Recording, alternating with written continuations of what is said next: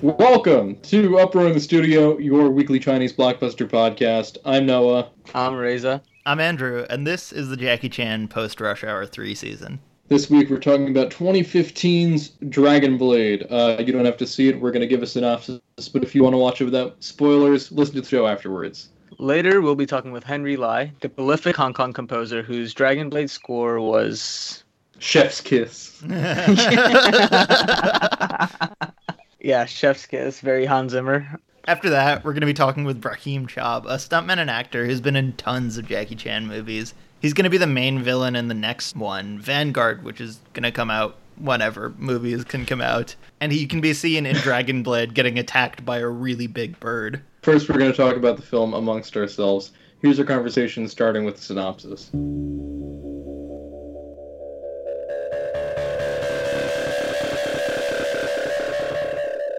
Set in a prison colony during the Han Dynasty, Dragon Blade follows Jackie Chan as Wo An, a general of the Silk Road Protection Squad who has been wrongfully imprisoned and sentenced to the fate of a slave city builder in the Gobi Desert. When the settlement is approached by a Roman legion led by General Lucius, played by John Cusack, the two generals come to a peaceful agreement to build the city together in exchange for shared supplies. Lucius explains that his legion fled to protect Publius, a boy prince who travels with them. Publius's brother Tiberius, played by Adrien Brody, pursues the legion to kill the boy and secure his place on the throne. When Adrien Brody's army approaches, the Chinese and Roman soldiers fight side by side to protect the city and restore peace when Jackie Chan kills Adrien Brody. Horrible deaths, big music, and fighting as pageantry. This is Dragon Blade. I think it was really interesting to see the Romans from like how the East sees them, and they're like pretty shitty. Yeah. Although it's interesting, right? Because this there, there's that exchange between John Cusack's Roman warrior character and Jackie Chan's peacekeeper character, where they're describing like why they fight, and Jackie Chan goes, "You fight we save to... people, right? You yeah. fight to kill, we save people." But they're projecting an image of peacekeepers, whereas the Romans, their propaganda was the Pax Romana, right? Mm-hmm. Like, they were all about we're establishing peace by uniting people. We're the Romans yeah, yeah, like was... we give out loans, right? You, we don't give out aid or whatever.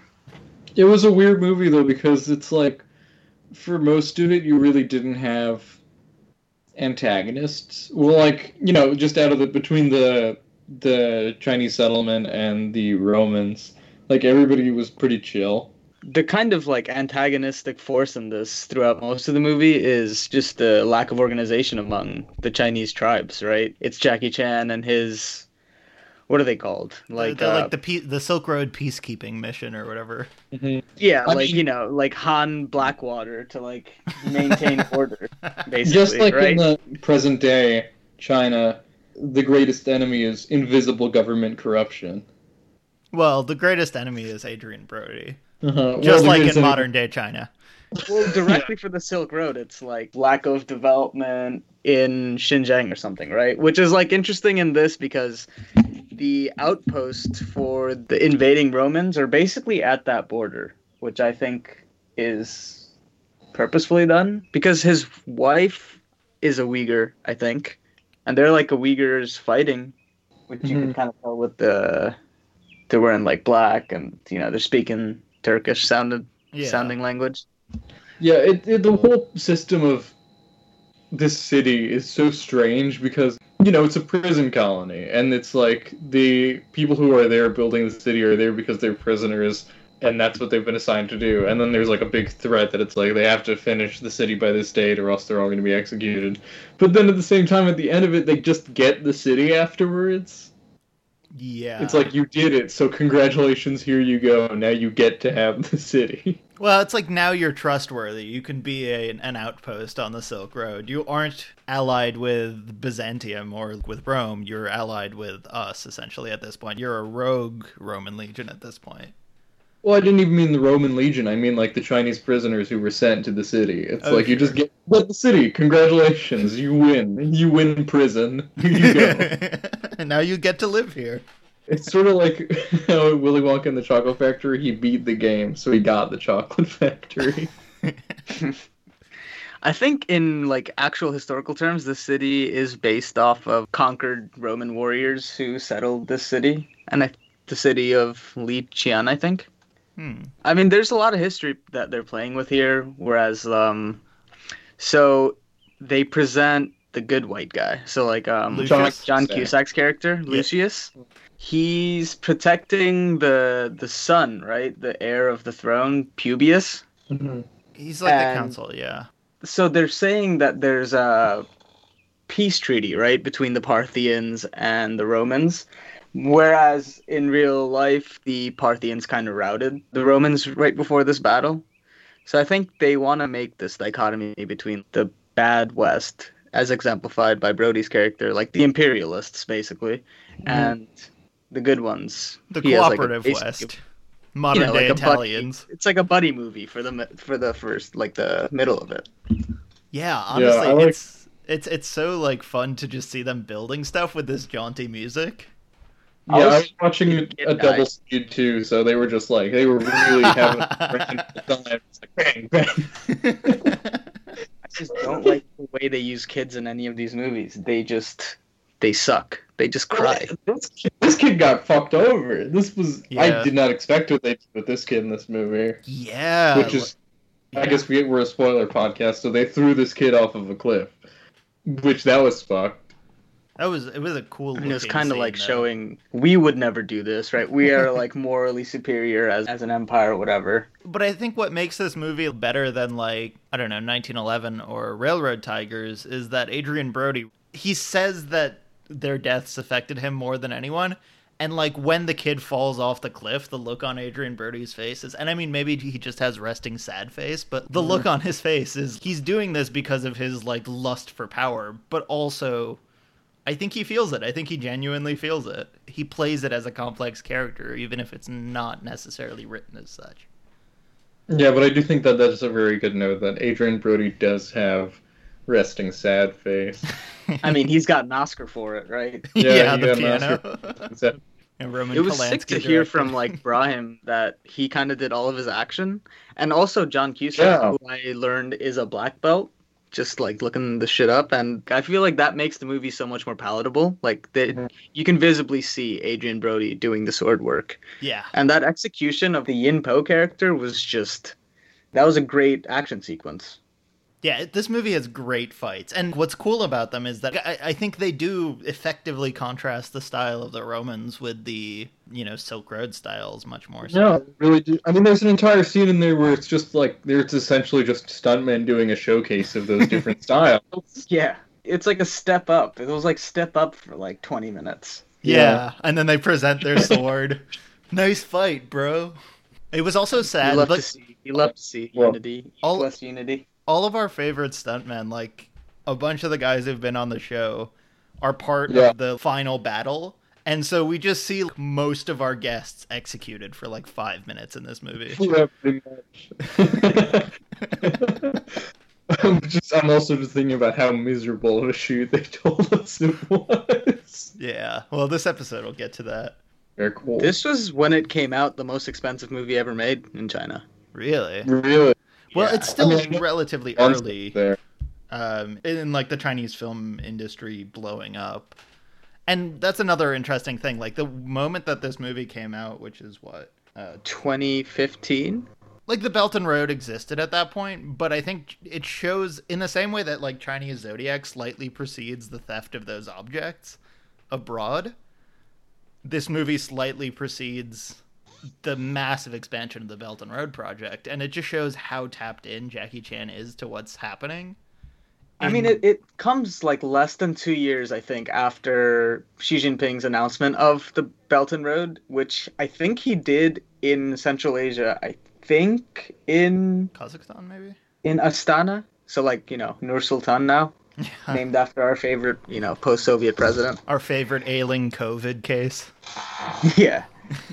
So I think that there is like a like this movie taking place in Central Asia, the Belt and Road being announced in Central Asia, like there is a really active political role being played here. But it's not simply propaganda. This movie, I think, or like no, it's really it is really like an extravagant, like historic epic, which I think is strange because you really don't get those so much anymore in the West. Well, like you have told from an Eastern standpoint. Mm-hmm. Oh, Which I mean, never told from an Eastern standpoint. Yeah, that's why it's really cool. That's why this movie rules. But Even I was just it's thinking, not great, it's ambitious in like its source material. Well, it does stuff that it's like it used to be done in like Hollywood and stuff like that, where you would have like Cecil B. DeMille going out into the desert and rounding up like a couple thousand people to do a shoot. And it doesn't really achieve the scale of like the Ten Commandments, but you do have that get a shitload of people in here and do this crazy shit out in the desert. But Cecil B. DeMille never like none of those classic sword and sandal movies have fights like this. No, I mean of course not. This is just like bringing a Jackie Chan stunt team perspective to a sword and sandal movie is so cool. But yeah, I'd kind of like to dig in more to the politics of it. Um, like, I mean, Islam saved saved the Chinese in this movie. When the Uyghurs flank the. This is, uh, this is well before Islam. Well, like you know, Turks who Turks, like, yeah, know, are there's, like speaking there's Arabic. no Muslims or, like, at this point. There's like Arabic in all the writing in this, or maybe Persian, I guess. But like, you know, there's a lot. Of, there's mu- the music is very, you know, like belly dancer vibes. um, what I so find much. interesting is the the role that it sets out for China in terms of it's defining a role for not only Han Chinese but all Chinese. Interestingly, going beyond the sort of because they include Tomer among the Tomer Oz, who will be on the show in a couple of episodes.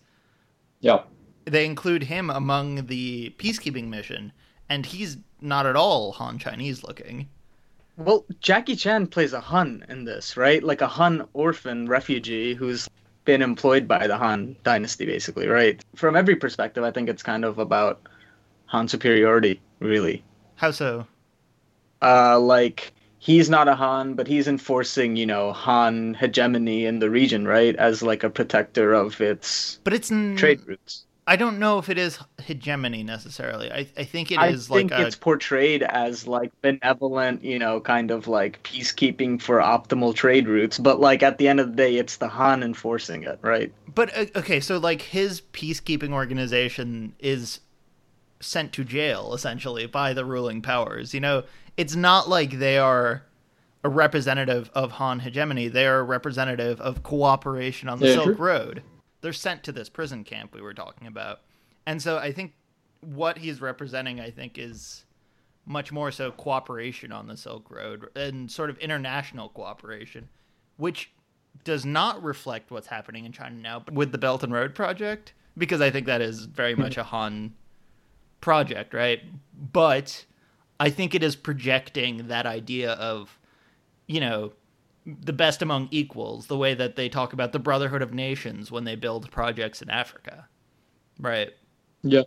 It is sort of it is sort of a dated perspective because this film is so centered around like cooperation between China and the West and it's like they build the city together, they fight against Adrien Brody together.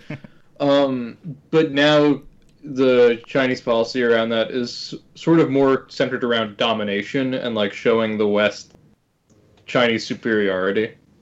I mean, it's still portrayed by the Chinese as uh, you know, development project, right? It's not it's not billed as a extension of our power, rather like uh using like Central Asia as a route to Europe, right? Like the 4000 mile like ancient Silk Road kind of thing. Yeah, like they... I don't think it's I don't think they really project force yet uh, in rhetoric. Right, in rhetoric, they still use that rhetoric of brotherhood, especially yeah. in the developing world. That's true. But I don't know if that is so much the case mm-hmm. in like with the new projects in Italy. You know, I I think those projects in Italy are m- much more a show of domination. They don't use that sort of rhetoric around it because it's not it's becoming a third world country, but it's not thought of as a third world country. It's thought of as part of the EU. it- Well, I guess that's the reality. irony of them choosing the Romans as the partner here. yeah, exactly. um, I think it's interesting that they the Romans sing in Latin. I, it felt like they wanted to distance the lineage of Western nations now from these people. I think. I think they wanted to display them as a separate entity. Wait, what would the Romans sing in English? I guess. Yeah, I mean they speak in English. normal, right? In like Gladiator or some shit. I suppose. I think the soundtrack of Gladiator might have some like Latin choral elements. Um, Mhm. I think. I mean, I think it makes sense here. They're just they are trying to sort of root it in the period. I feel like Yeah. doing that. I also thought it was amazingly powerful at the end after Adrien Brody is like bleeding out, where it's like, uh, and the subtitle on my screen, which I had like running subtitles because I couldn't get it to only subtitle the um, Mandarin and Turkic parts. It the Mhm. running subtitle was gasping out indistinct patriotic song, and you with like blood sort of spurting in out of his mouth a little bit. It was That's the death of a hero, gasping out indistinct patriotic song. Right. Yeah, he's uh he's accountable till the end as the Mhm. line goes. I also think we could spend a little bit of time talking about John Cusack. Like I haven't seen him in a role basically I realized since like any role he's played since about 2000. Like I still think of him as the high fidelity guy. And he's just I would think about him as John Malkovich guy. yeah, exactly. But it's that era of like him as like a bit of a scrub kind of, and here Yeah. he's like, he it's a powerful performance. He's got a growl to him. Yeah, it's like the post '80s heartthrob reinvention that I really think of as like John Cusack, but I'm not really used to action star Johnny. You're right. yeah, exactly. So Kind of like his second coming or something, right? Like become big in China. But I don't know if that worked out. I mean, it, it didn't. right? Yeah, it didn't really. It should have. Maybe it could have. It was a good attempt. Yeah. Good idea. well, I don't even know if that's what his goal was. Um, Yeah. it might have just been like a gig, or it might have just been Well, he was Like- doing like a lot of TV I mean, this is in the big US budget, at the and he's spending months in the no, desert. absolutely. He definitely got a good paycheck from this. Yeah. Uh, as did Adrien Brody, I'm sure. But you know, you don't really see many American stars like decide, "Oh, I'm going to be a Chinese star now." Like that didn't happen with Matt Damon. That didn't happen with Willem Dafoe. That didn't happen with who is that guy in Wolf Warrior Two? Frank Grillo. Frank Grillo, and he was in Wolf Warrior Two, and he didn't. I think it's just a, a one But movie John thing. Cusack is so high profile. I honestly think that American celebrities do these movies just so they can raise their market value in the United States because they know that American action movies they do from that point on will do better in China. Well, it's also like George Clooney doing watch ads in Japan or whatever. It's like nobody's gonna see it. Well, I don't know if this is even one of those like nobody's gonna see. I don't. I don't think this one is, but I think Great Wall or Frank Grillo or whatever. That's probably what was going through their minds. So I mean, it was always going to be seen in the United States because it was always going to theaters in the U.S. Whether or not it should have. I mean, I, I suppose we have to talk about Jackie Chan's two wives. Yeah, Jackie Chan has two wives in this movie. Both of his wives are like Uyghurs. Well, the one seems to be Han, the like school teacher one. Oh, the first one, yeah, yeah, they Yeah. specifically do say that. But the the one whose veil he takes off and you know is contractually obligated to marry is definitely a Turk. Yeah, in this movie, he's the accidental polygamist. I don't know if that can even be said to have any ideological content because it really was just set up as a sort of Deus Ex Machina for her to come back and save his ass. Yeah, she's a cool fighter. Also, she's like the singer that ties him and the general up in Little Big Soldier. Oh, okay, cool. Yeah. Oh, yeah, yeah, yeah. She is. Okay, yeah, This is a Totally. very different role for her. potato Yeah. girl or whatever, right? Yeah. Damn. it's weird when people show up in multiple Jackie Chan movies because he doesn't really have a consistent cast outside of a few people who come with him for a few movies. Like Winston Chao.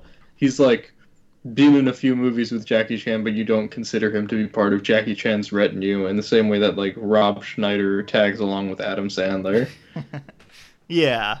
No, I think she might have been in one more later too, briefly. Hmm.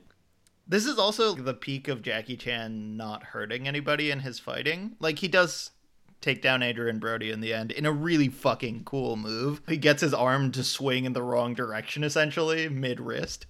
But for the most part, a lot of his fighting is all about, like in the fight he has with John Cusack for the first time they meet, there's a moment where he just slaps him with the dull side of the sword, the, mm-hmm. the surface of the sword, rather than cutting him and this is all about Jackie Chan being a model of non-violence for kids. Yeah, there's a lot of uh, birdemic like scenes. Birds use this war tactic. That's true. Yeah, Brahim gets attacked by a bird. That was Brahim. Loses his fight. Uh... There's a lot of cool like battle tactics in this. They like slide on the shields to make like a tank. Yeah. Oh yeah. Forgot about that one. And they're just plowing through Roman soldiers, and they're just flying yeah. off cartoonishly. I think like, that actually was a Roman tactic. Really? I know that at least in Hong Kong, the protesters are doing something like that too with umbrellas. Well, I don't think you could push through an umbrella like that. No, they're not sliding on umbrellas, but they're like opening up a, a bunch of umbrellas in front of a crowd and on top and then poking umbrellas through the front to hit people with. Oh, sure. Well, I think the umbrellas are largely to not get tear gassed in that context. Yeah. But yeah, I'm sure there's all sorts of creative things you can do with an umbrella. I mean, just look at Gene Kelly. Mary Poppins. yeah. Both in the same vein. Yeah. Gene Kelly and Mary Poppins. Similar era.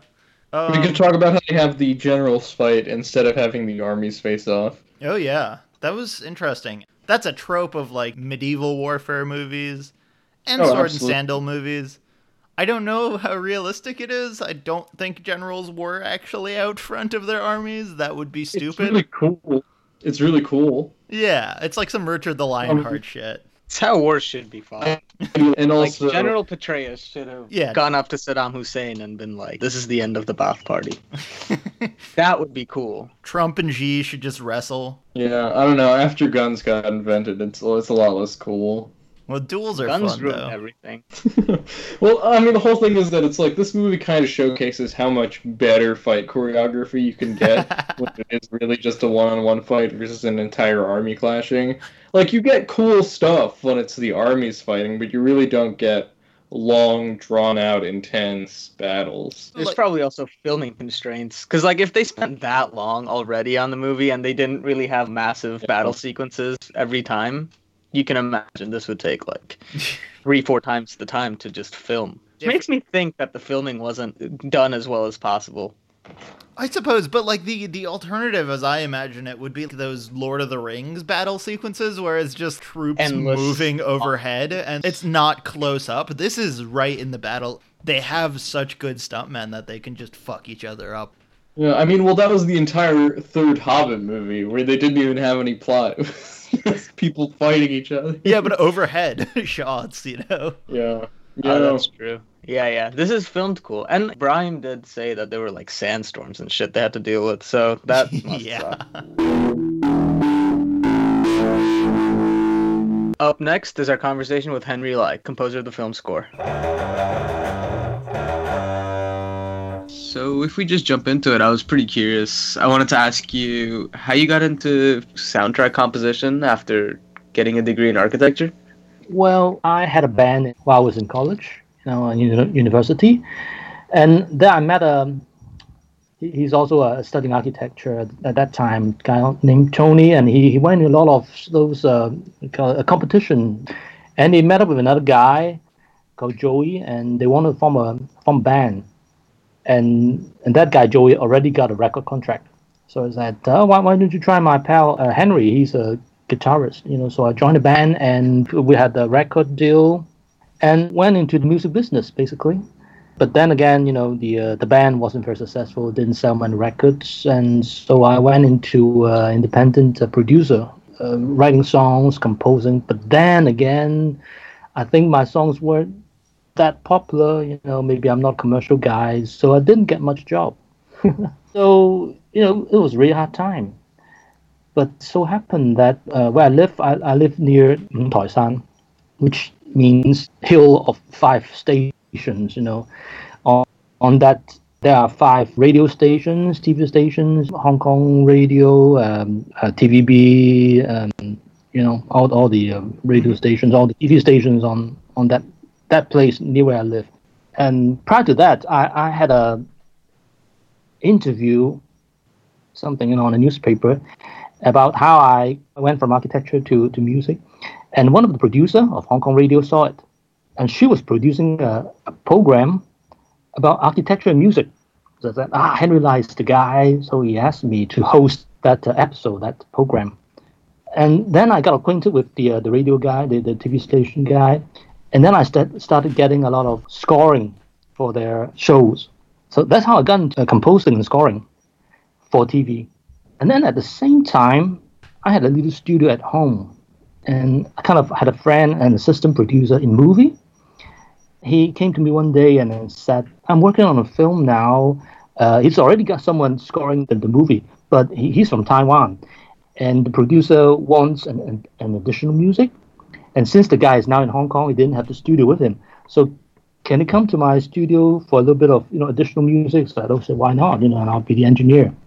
So I ended up the uh, director came to my place and you know listened to music, and become friends. And then for his next movie, he hired me for scoring. That's how I got into the, uh, you know, the movie music scoring. That was like uh, 15 years ago. So how did you meet Jackie Chan and start getting involved with his films? No, Jackie Chan. Oh, you know the the, uh, director I just mentioned. You know, he, he came to meet um, mm. for his next movie, scoring his next movie. He's the re- director for this movie, the, the Dragon Blade. So that's how I met Jackie Chan. I didn't really know him, but I, you know, I knew him from the movie.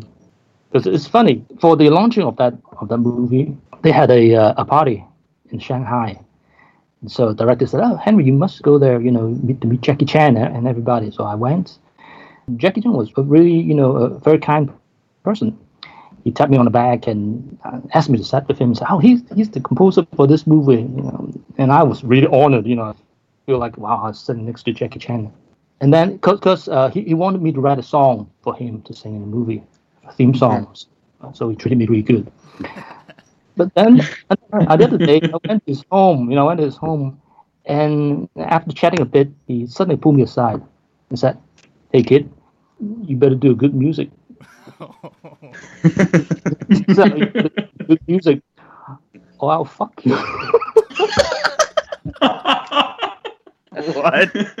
I was like, my God, that's a lot of pressure. oh my God. Uh, it's okay. He was joking, maybe, but a lot of pressure. How how involved was he in that songwriting process as a musician contributing musical ideas to it? He, he didn't say anything. He just you know said just write me a good song. You know that's all.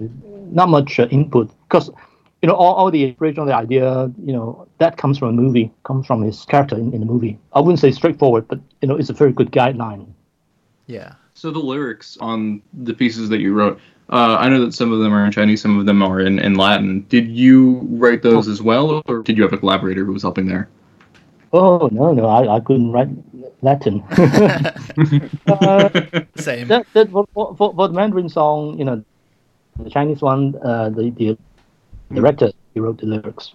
Oh, for the Latin one, uh, I was looking for a collaborator because you know it's, it's not an easy language.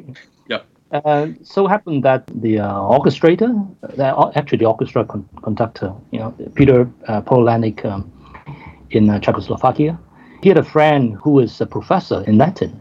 So we asked him to write, write the lyrics. I think his name is Feldmir Flux something, but he passed away a few years ago. Uh, he, he wrote the lyrics.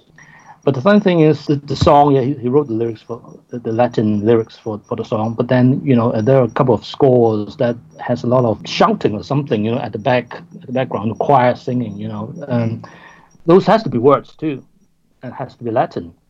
But since we're running out of time, I was spending like uh, that Christmas, you know, googling Latin words on on on, on the net and filling in, you know, words like uh, honor and um, strength or something like that, you know it was a fun experience. a Chinese writing lyrics in Latin. I mean, you've had enough of the other way around, I guess. when Daniel Lee was speaking with you about what he wanted the film to sound like? What was he saying? What direction did he give you in terms of what the music should sound like? Well, I've worked with Daniel for, for a long time, and he's a kind of a, a martial art person. You know, he's a lot of into uh, martial art movies. Martial art movies to me is kind of like Western spaghetti. You know what I mean? Yeah. It's like High Noon, you know, for a few dollars more. That kind of mood and that kind of uh, sentiment. So uh, basically, I would say that the instruction he gave me is what was kind of like an East meets West because you have two cultures. It's interesting though because there seem to be sort of like Turkic elements to the score, like the sort of music you would have heard along the Silk Road as you were heading west. Um, Uh-huh. Was that something you did a lot of research on? Not quite research, but uh, yes, I, I, I listen to a lot of music to, to get a kind of inspiration from. Actually, the good thing about scoring is that you look at, at a movie, you know, you get all the inspiration from the costume, from their acting, etc. You know, I would say that's the easier part of, of scoring to a movie because you get all the cultures, you can see them instead of just sit there imagining.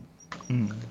And what about the Roman side of it? Did you look into what Roman music might have sounded like? Oh, I have, I did, but it sounds so boring. because at that time they didn't even have the the twelve tone scales. You know, they were very basic chanting all that. So it couldn't be a historic correct. Otherwise, there'll be like no music in in the movies, like chanting and you know, like a monotone thing going on. So yes, I did some research, but I didn't use them. So, how about your own background with rock music? Does that come into this film? Yes, actually, I try to incorporate quite a bit of rock elements in, into my music.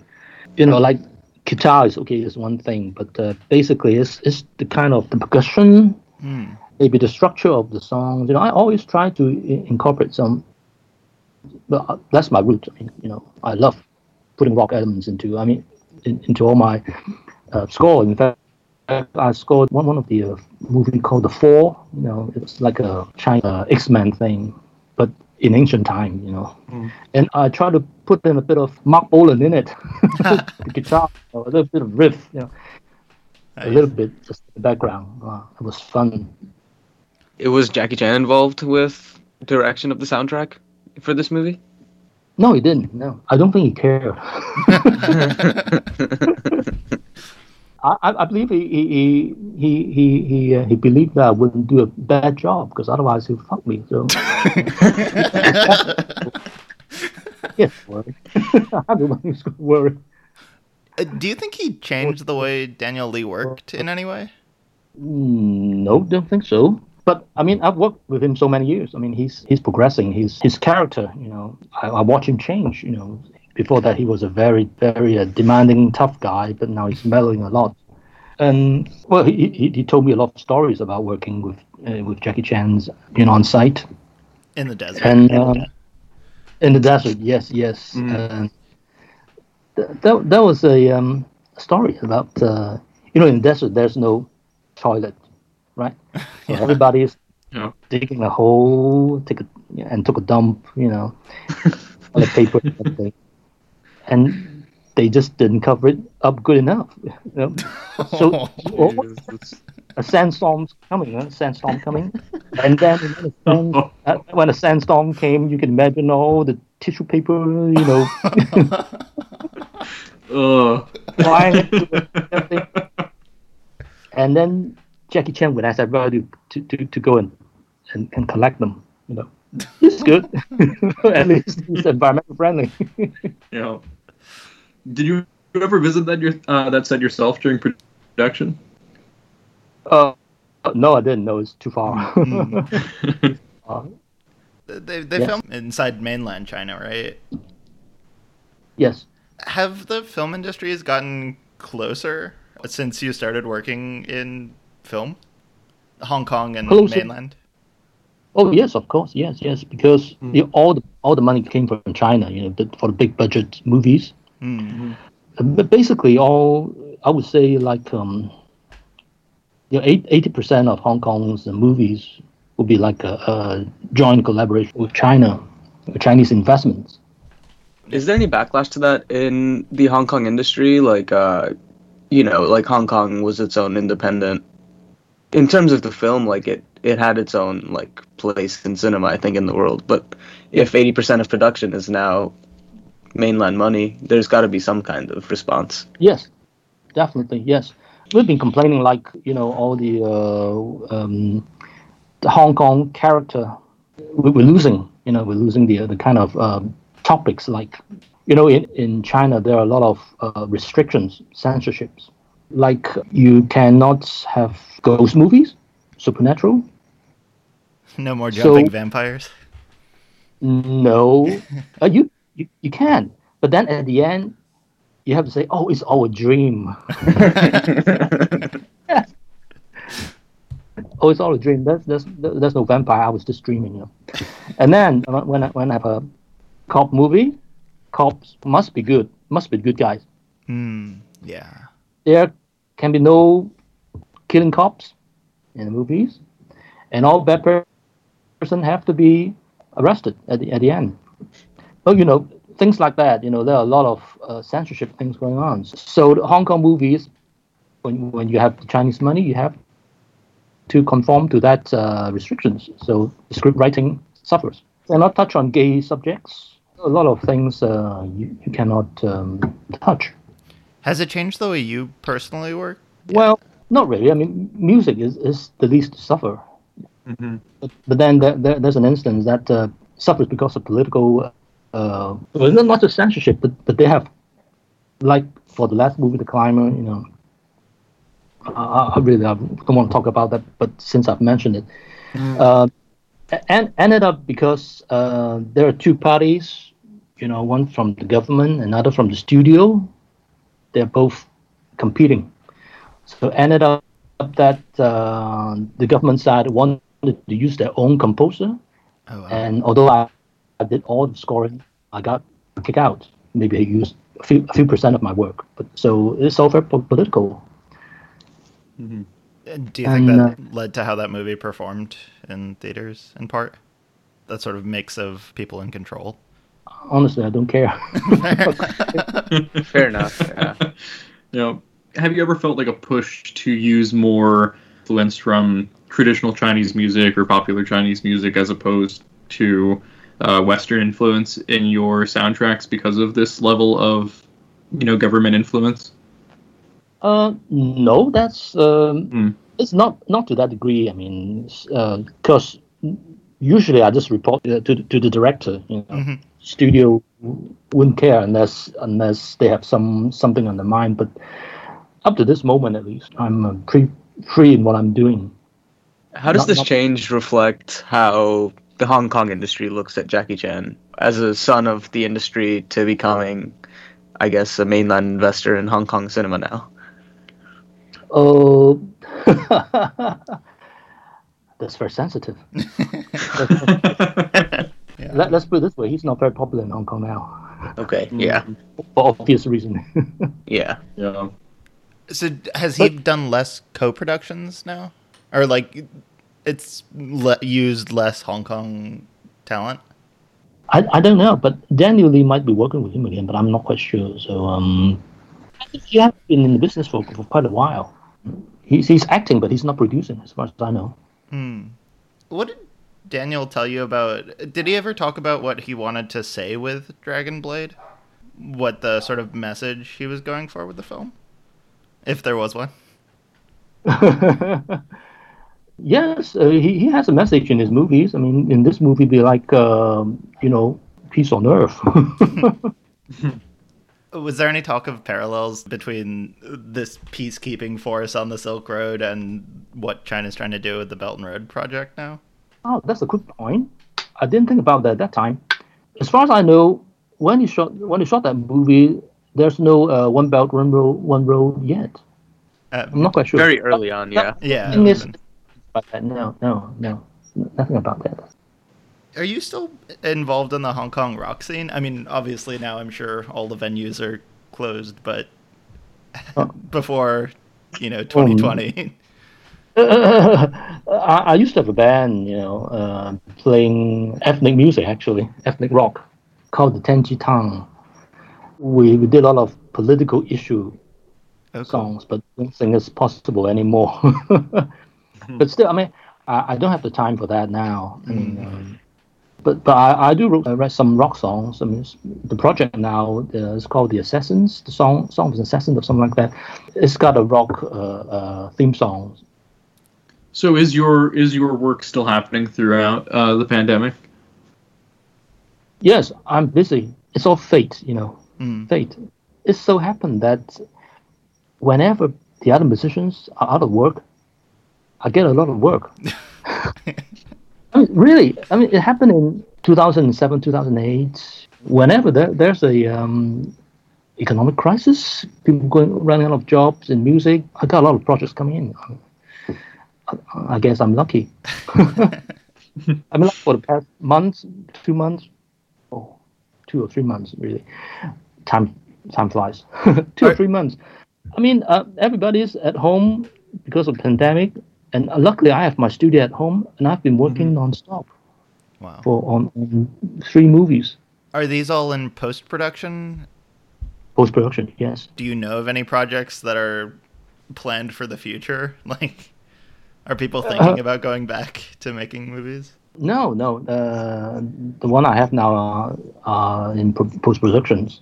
But are there any signs that the uh, the Chinese film industry is coming back? And like, have you heard about other things starting to go into production at this point?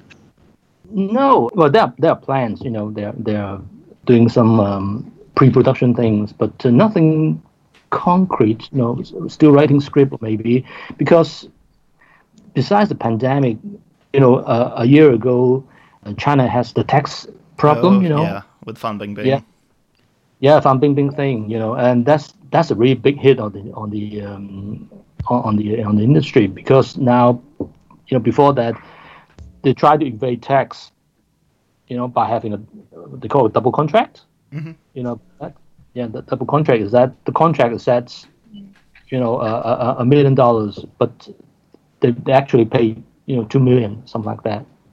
So now the Chinese government is backdating all that tax. They want to collect all the tax. Of course, the actors wouldn't pay that. So the studio has to pay that, pay all the tax. You know, that really kills all the studios. Yeah. But even before the pandemic, were other composers, you know, getting less work? Oh, yes. Yes. A lot of them, yeah. And especially with the uh, some of the the younger composers.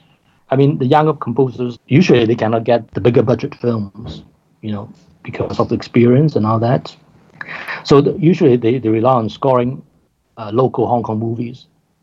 But now Hong Kong movies is really like you know producing less than ten, less oh, than maybe twenty a year or something like that. I'm not quite sure, but you know that's really bad.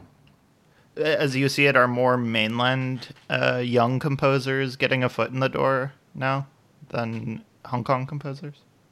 Well, for mainland China movies, yes, they're usually scoring pure Chinese you know, investment movies before all the, uh, as far as I know, all the collaborate, all the collaboration, you know, Chinese Hong Kong movies, they they either use Hong Kong composers or you know USA composers mm. or Hans Zimmer. You know.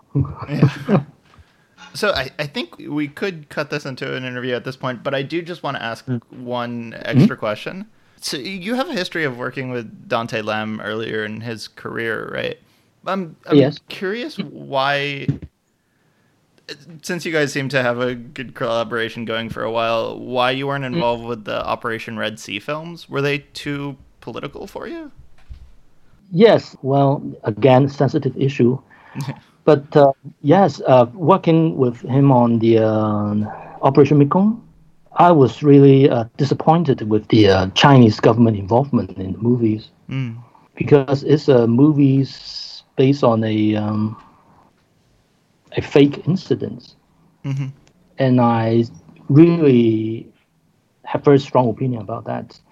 But anyway, it ended up that um, he wasn't very satisfied with with my music.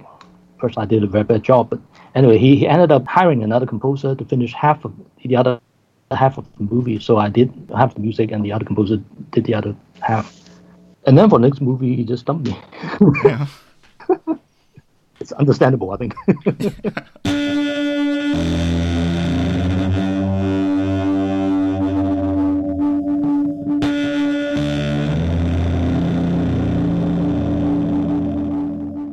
Thanks to Henry Lai. Next is our conversation with stuntman and actor Brahim Chab.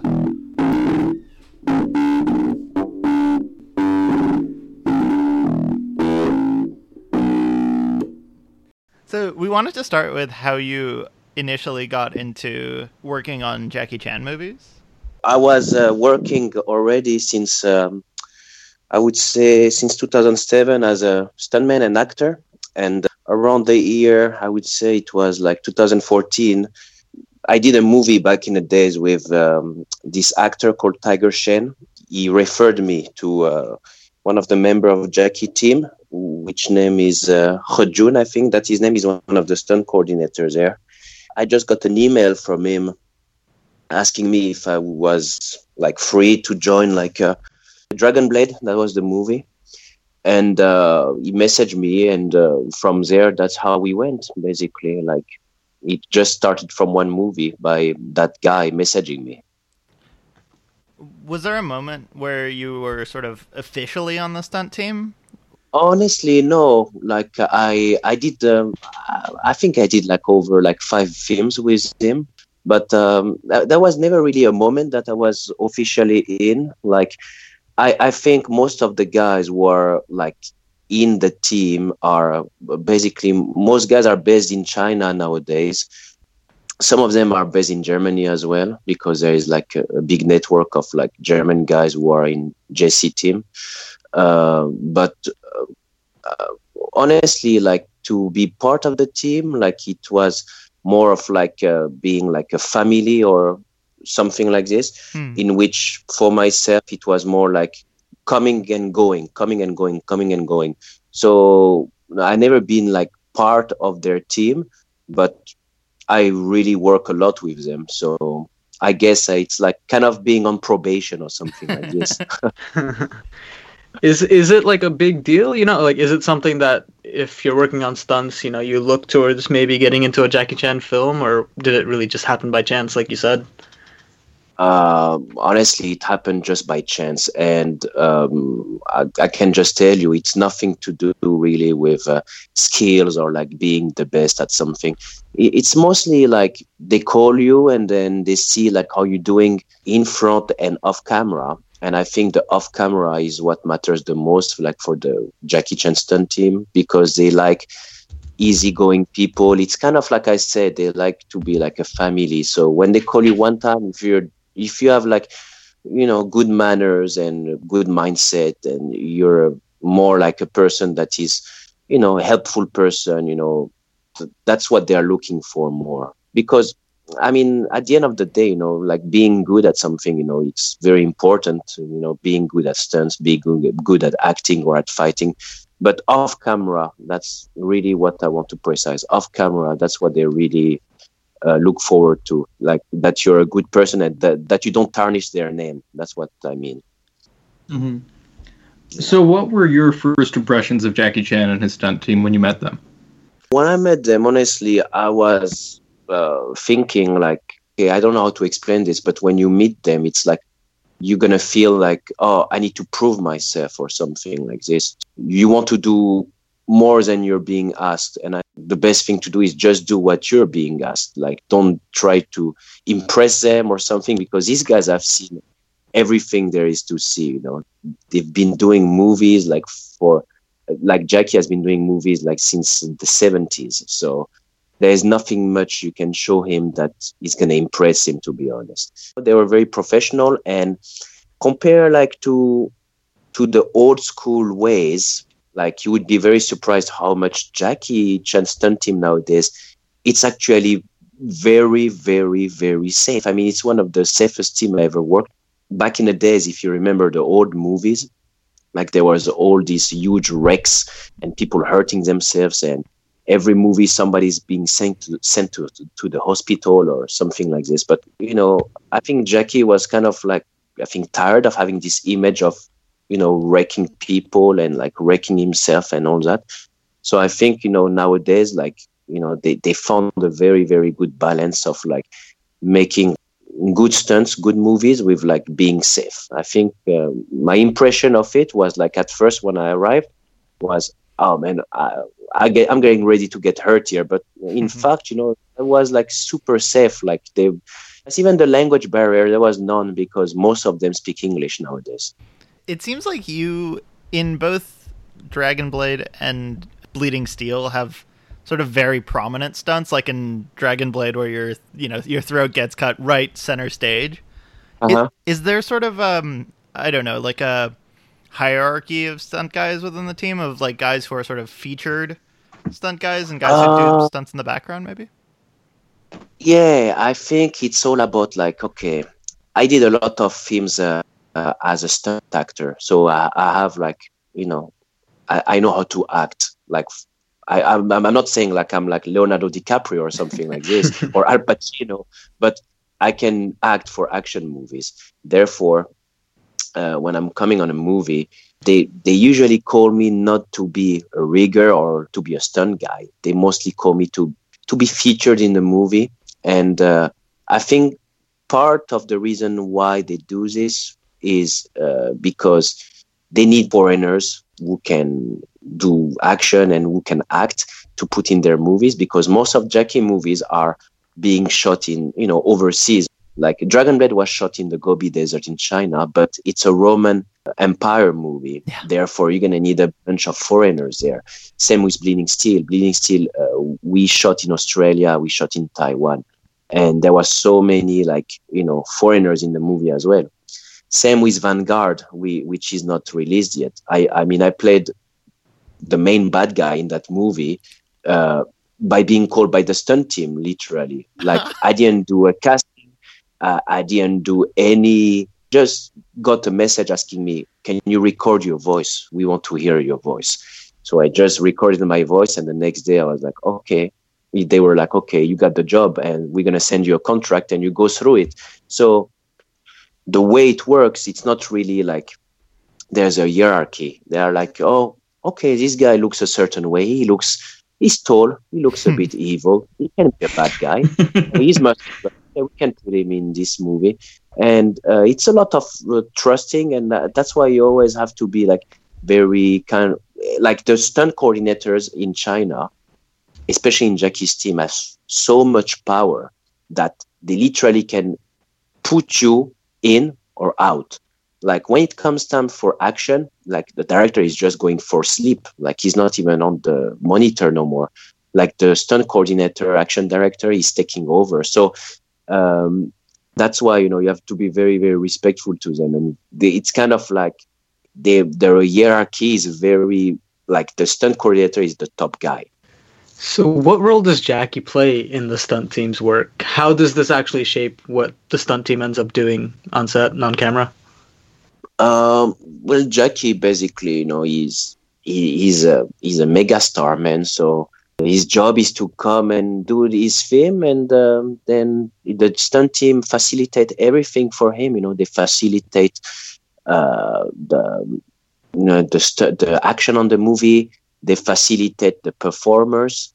Uh, they facilitate, you know, the, the stunt doubling for the actors Jackie's gonna fight, and eh, the whole uh, process goes like Jackie really lets them do what they want to do, and when he comes on the set, you know, he's gonna maybe when he sees the action, he's gonna tweak one thing or two. Maybe he's gonna be like, "Oh, this is too violent. I, I, I won't do this." Or this is, I, I want more comedy here, or I want uh, something less violent. And um, I think like Jackie has a very good um, image of what sells for him. He, he knows really what sells for him. So on the foreigner, these actors from uh, England who were gonna do a fight scene with Jackie in, uh, I think it was in the hostel scene Mhm. when he's fighting in that small hostel. Yeah.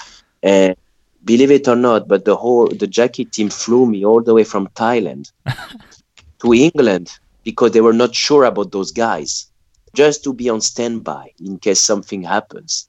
That's the thing way it goes with Jackie. Like if they feel that you cannot deliver the action right away you'll get like a stunt double standby to do your action instead of you and um, some guys get very frustrated with this I've, i i heard stories of people like getting stunt double doing their action and they get frustrated, then they lose it. And I think if this happens, you know, you should not even think about being frustrated. I think you should just feel about like, okay, this is a guy who's been doing movies like since the 70s. He knows everything about it. So now also he's not like the youngest guy there is. So you have to be extra safe with him.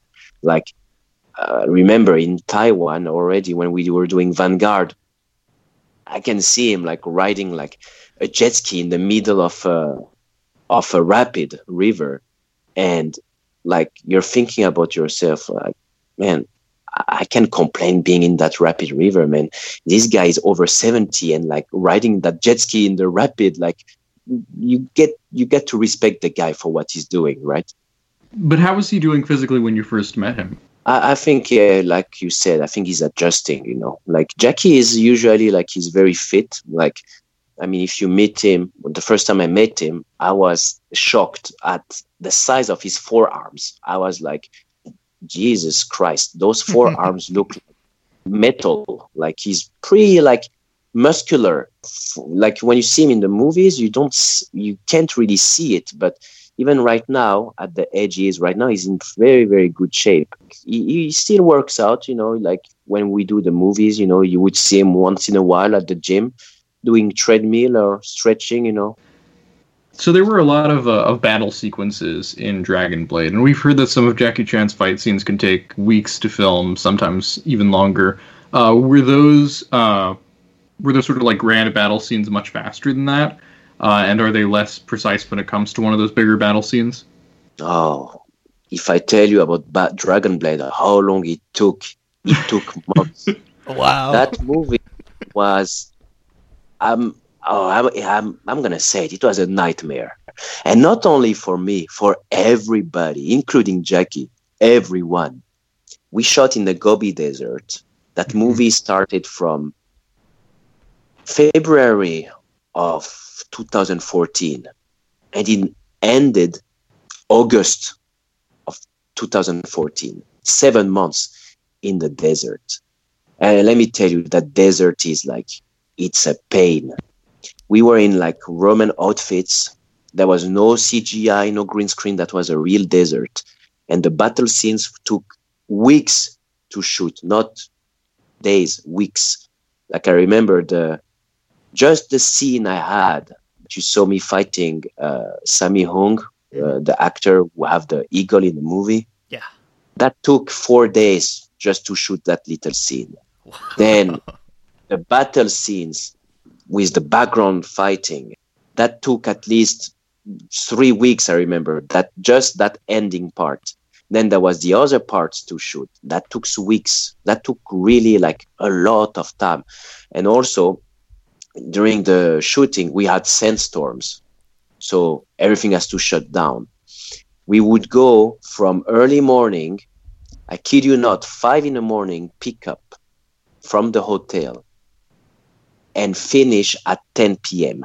And then drive one hour back to the hotel, get back home 11 p.m. at least, sometime 11 if you're lucky, 11:30 if there was like problem on the road, and repeat every day, six days a week, one day off. And there was no internet in the hotel. There was absolutely nothing to do around. That was a nightmare for everybody. I mean, everyone got something. I mean, I got my elbow completely destroyed, ended up in the hospital. Uh, I, I heard guys uh, getting beaten by scorpions stun guys were like uh, dehydrated. Everybody, like from the wardrobe, even Jackie got sick. Everybody. That was a nightmare. That movie. Um, let me tell you, it was authentic. Did that sort of trauma bring everybody together at the hotel? Oh yeah, yeah, yeah. It was like a boot camp. Everybody, you know, they had like every foreigners in the movie, like all those stunt actors take the same bus every morning and it was fun man. It was like kind of being like a navy seal like you're thinking like okay we are going to war right now and like it was like really tough man. But at the end of the day like i'm glad i did it because if i haven't done that i would have never had all the opportunities i had uh, later on with Jackie's stunt team, you know, there could be worse place to be stuck in. Like right, Hmm. like I'm doing a movie with Jackie, so I kid you not, man. That that desert, like at some time, I had flashes in front of me because it was so hot. Like I I would see stuff that are not there, and everybody had that. And even if you put a shade, even if you if you try to hide it, like, no way, it's too hot. Like, and think about the outfits, man. I mean, look at Jackie outfit in the movie. Look at the Roman soldier's Yeah. outfit in yeah. Yeah. uh, look at just like uh, Tiberius, the um, Adrien Brody outfit in the movie. It was very, very tough, man. It was there was no green screen there.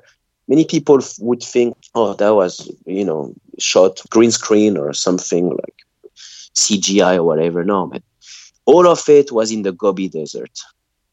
How much of their own stunts did uh, did John Cusack and Adrien Brody do in that movie, as far as you know? All of it yes. You know that's uh that's what happens when you have like a good stunt team who like train the actors. And those actors actually anyway they have like pretty good uh, understanding of action. So i would say this far. Every shot that you see adrien brody fighting when you see him actually fighting Mhm. that's him. Wow. everything that you see from far uh, or maybe from behind his back or something that might be like a stunt double but they did the whole fighting the whole action sequence by themselves most of it especially john cusack you know Is this specific to Jackie Chan movies where like the lead actors get to do a lot of their stunts, or is this is this normal? Uh, no, it's it's like a like I said uh, previously. It's depending on how good you're gonna do. Like when you start doing the action, if they see you can deliver it yourself, they let you do it as much as possible.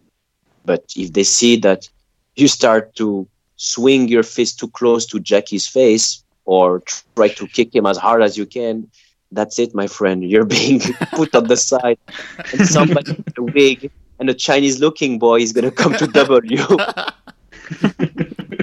Were you ever involved in any of the training of the actors? Uh, no, because I came in uh, just to do uh, my stuff.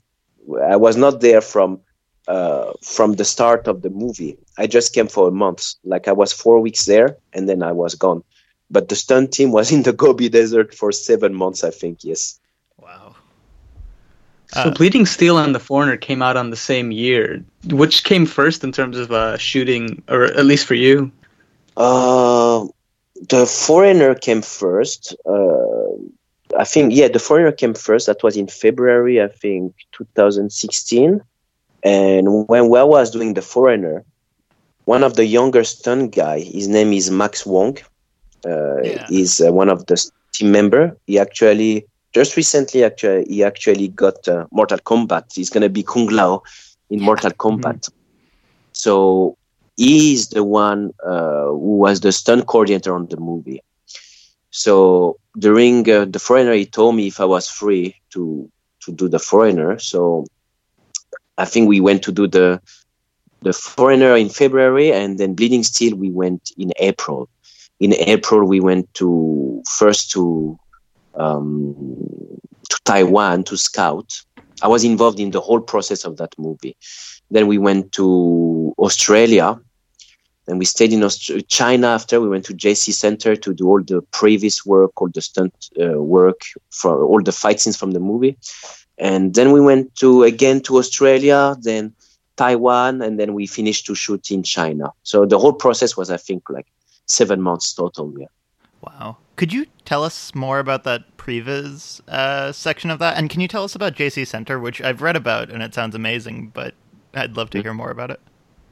Okay, so well, the previous is kind of like you know before uh, you do a movie, you're gonna sit down and you're gonna look at the script and take out every action scene there is there, and then you're gonna do a previous which for every action scene, which is like uh, you're gonna shoot the action the way you want it to look uh, the day you're gonna go and shoot on the location with the real actors, uh, the the real set, everything, and you're gonna try to follow that on the day of the shooting, so you don't waste time. You know, and everything uh, you need to do. You need where to cut. You know where to cut the action. You know how to edit it, and uh, to do this process is really helping you with um, first saving time. Second, uh, you don't need to stop and think on the day. You you already have like clear vision of what you want to do, and uh, back in the days, the whole previs was very like uh, unfamiliar for every like Jackie Chan movie. They would be coming on the set back in the days, and they would come up with the action as we speak. Like, okay, so we're gonna do this punch, pa pa pa pa pa pam, here, kick punch, kick punch. Okay, cut at this point. Then they would sit down again and think about the next bit. That's why it would take like weeks and months to like shoot an action scene. So nowadays, you know, like you cannot afford like to waste that much money anymore. So they do a, a previs now, like in the West, like they would shoot like the action at JC Center, and JC Center, which it's located in uh, next to Beijing. That place is like like a huge stadium. It's massive. It has everything inside. It has a tumbling floor for gymnastic. It has an MMA ring. It has a boxing ring. It has a trampoline, a huge pit to do flips inside. There is a wushu floor. They have boxing bags everywhere. They have wire set up everywhere. They have cameras. It's like a huge place. They have even have like uh, cinemas, I think, in the wow. back or something. Projecting room, a studio as well, uh, hotel, restaurants. and I think that the place was first made to facilitate like people wanted to learn like the Jackie Chan style of filmmaking. They wanted to make like people coming from other countries stay in the hotel, train at uh, the center, and get to learn from the stunt guys. Um, I think that's how it started first. That's what the, the guy who managed the place, his name is Hejun, he's one of the stunt coordinators for Jackie and uh, uh, basically they use it for all the previous work. It's kind of like if you see 8711 in America, it's way bigger than that. Like it's way way bigger. 8711 is like pretty small compared to that yeah. place is like huge. Like I kid you not, that place is like a stadium. Wow. Like it has everything you need for like movie making for action. It has everything. Even there is even a bus in that uh, to action inside.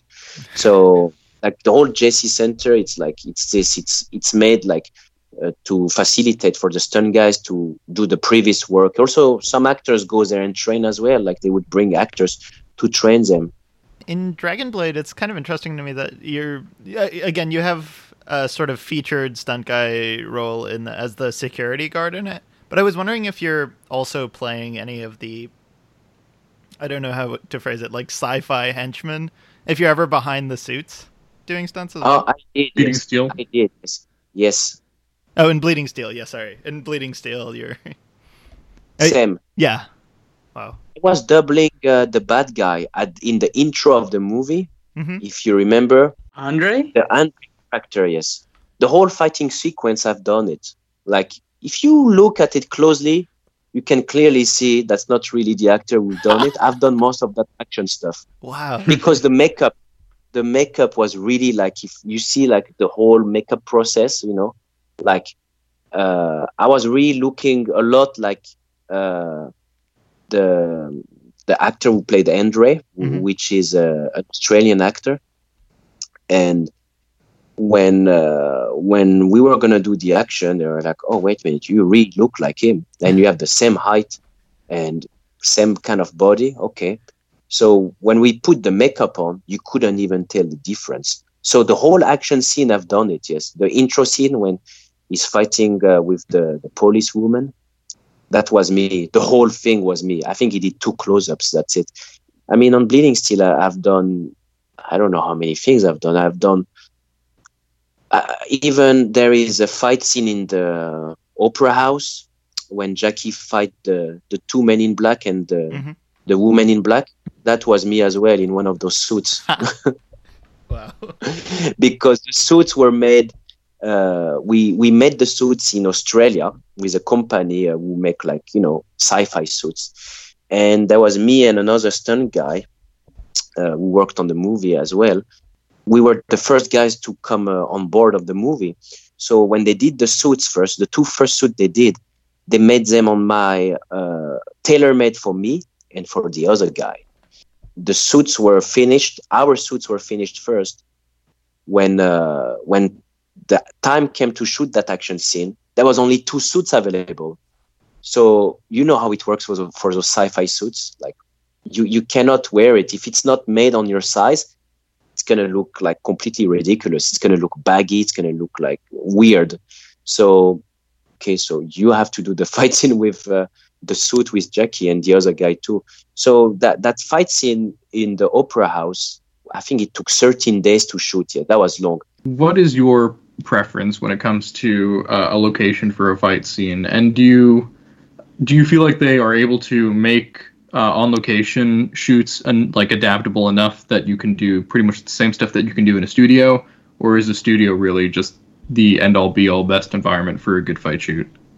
Ah, I would say you know like being uh, in a studio with like you know uh, air conditioning and all that stuff. You know, it's the best you can dream of. But unfortunately, that never happens. Like sometimes you get you know a little bit of chance you get you know to be in a comfortable wardrobe in a comfortable environment but this really rarely happen my advice i always tell to stunt guys or to action guys is when you go to train don't train in some nice shorts and a nice tank top and bare feet no training clothes that are going to make you feel like you're really restricted, like a jean, a pair of shoes, even a jacket or something that is going to make you restricted. Therefore, when you get on movies, you know, like you, you you're going to feel like eh, you can do anything because when you wear like for example when we were doing like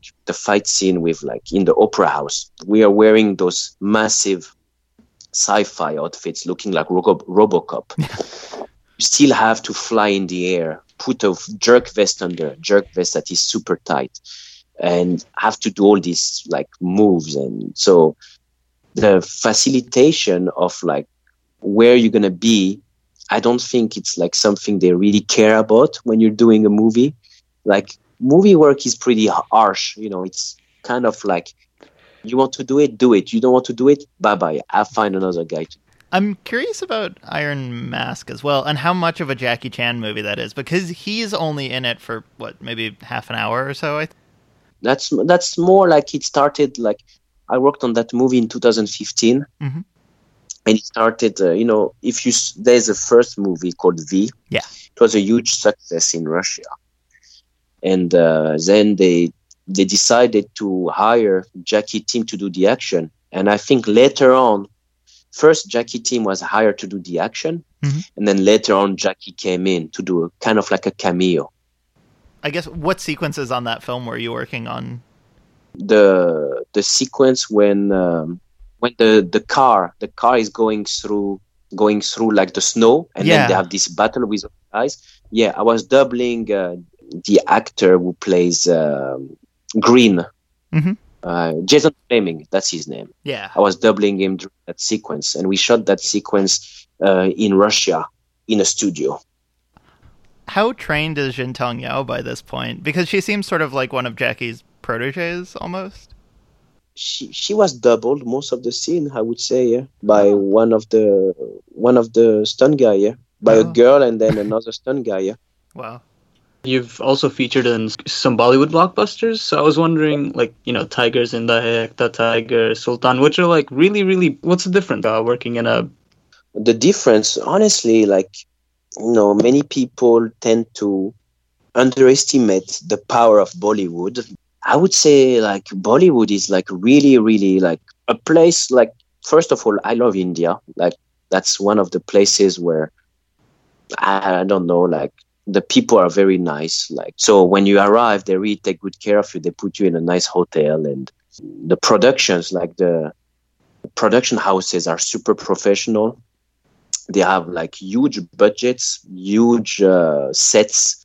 Um, they travel everywhere to shoot their movies. You know, they they have like bu- the budget of their movies are similar to the budget of many Hollywood movies, even bigger. Some of them. Yeah. And some of the actors there, believe it or not, like the population, they they praise them like gods. Like they really, really, really respect them. So especially the ones you started, like Salman Khan. I mean, just growing Yeah, up, he was Salman like, you know, like everybody Yes, loves him. exactly salman khan is like salman khan or even tiger all of these guys are like super praised and uh, for me you know it's always been like a great experience going there you know like i i go there you know most year maybe two to three times a year to shoot movies either as a stunt guy or either a, as an actor or some time even i go there to work as a uh, action director sometime but um, I always had a good time, you know, like going there. Like, and I do know back in the days when I used to go there first, many people were not going there. Like I was, it was very rare to have like a foreigner stunt performer going to work in India. But nowadays, if you see many of the movies that you mentioned, like Sultan, that's uh, Larnell Stovall who did it, which is uh, uh, 87, 8711 stunt coordinator, one of them. Uh, if you look also at um, the other one with Tiger Shroff called War, uh, that is um, a very famous Korean action director who did that movie. They're really like bringing now a lot of outside talent to make their movies look better.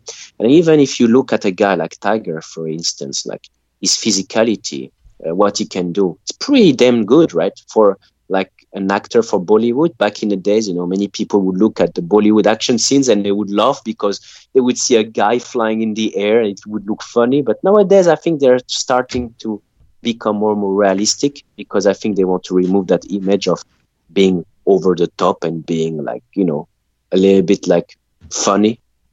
I miss that, but yeah, I understand that. Is is living in Bangkok a sort of strategic decision to be able to access all of these different markets easily? Uh, it was not at first, but later on it became. Uh, I moved to Thailand in 2007 with like a group of friends. We we came here to do um, a casting actually for Ong Bak 2 back in the days, and uh, nobody got anything on the movie. But when I saw the place, when everybody decided to go away, I don't know. I saw potential here. I was like, mm, there, there, there is something to be done here. I don't know why, but I'm gonna stick around and find out what it's well, what there is to be done here. So I stayed here from 2007 until now, and uh, I first started to work locally.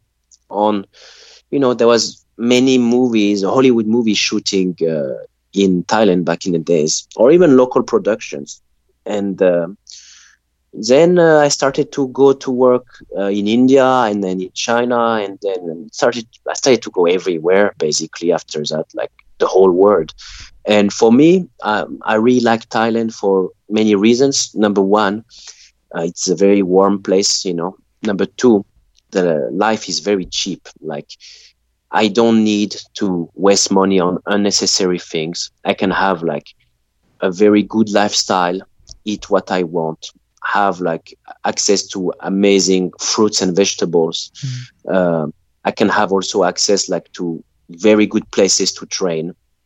And for me, uh, I speak the language as well. So to me, I became more aware of like I, I like the place, so it became more like my second home. Hmm. When I go back to Europe, I, I like Europe. Don't get me wrong, but when I go back to Europe, I just feel like you know there is no place in the world except maybe I don't know, like in Thailand, where I can go out at I don't know 3 a.m.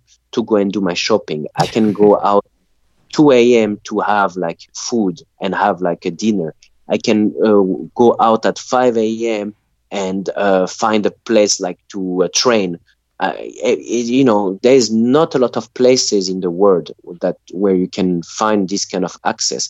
Also, like the place is very westernized. Everybody speak English. You know, the apartments, uh, the living places are very nice and very well managed. So yeah, for me it was it was first it was to start a career in the movie business, and after that it became strategic. I was like, okay, well, I'm here now, and I noticed that people are bringing me to England from Thailand.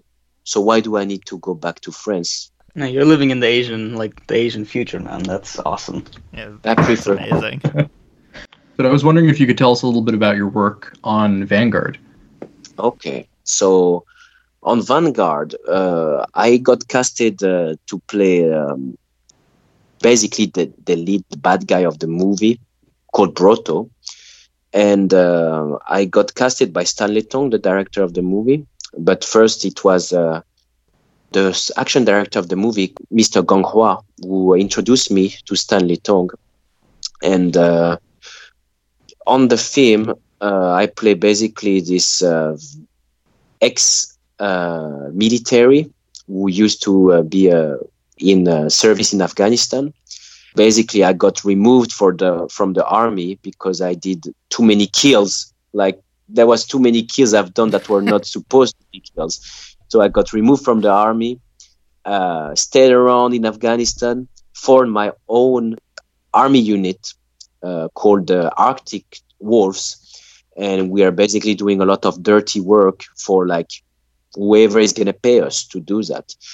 And in the movie, basically, uh, I'm uh, getting asked to kidnap um an accountant, and when I kidnap him, the vanguard, which is uh, a bodyguard, you know, special forces, who kind of like taking care of like uh, people with money and they come in and the whole story takes place and then that's it Yeah, I mean, we've been looking forward to that one, but unfortunately, Yeah. you know, oh i've been looking forward to that one too Uh, like i shot we that hear it's out in Saudi Arabia, so maybe we can go to Riyadh to watch it, but I don't know. movie. Uh, it, it never it didn't release anywhere like Okay. it was supposed to re- they had a premiere uh, in beijing Mm. but then when it was supposed to release on the 25th of january the the coronavirus pandemic completely like stopped it.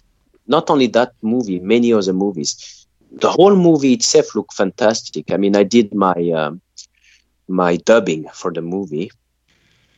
Uh, i think i done that uh, last august. And i could see most of the movie. And um, i think it's going to be amazing. Honestly i think that's going to be one of those movies where okay like uh, they try to sell the movie like kind of like um, a vehicle for one of the actors in the movie called Yang Yang, the other actor in the movie, the younger uh, guy in the movie. And uh, Jackie is in the movie as well. I mean, a lot of people think Jackie is just doing a cameo in the movie. No, he's in the movie a lot actually. At first, he was supposed to do only a cameo in the movie, but then he got more involved and more involved. But the movie is good, man. Like there, we have a lot of good action scenes. You know, we have like uh, boat chase in rapid. We have like car chases in Dubai. We have uh, shootings uh, in Afghanistan. Like it, it looks very, very. It's very, very well done. Well, Nice. we're we're super I excited. mean, hopefully see it comes out soon and we can have you back. Uh, to talk know. about it in Yeah. detail. Yeah. All the work I've done for Jackie Team, that's the one that I'm the most proud of.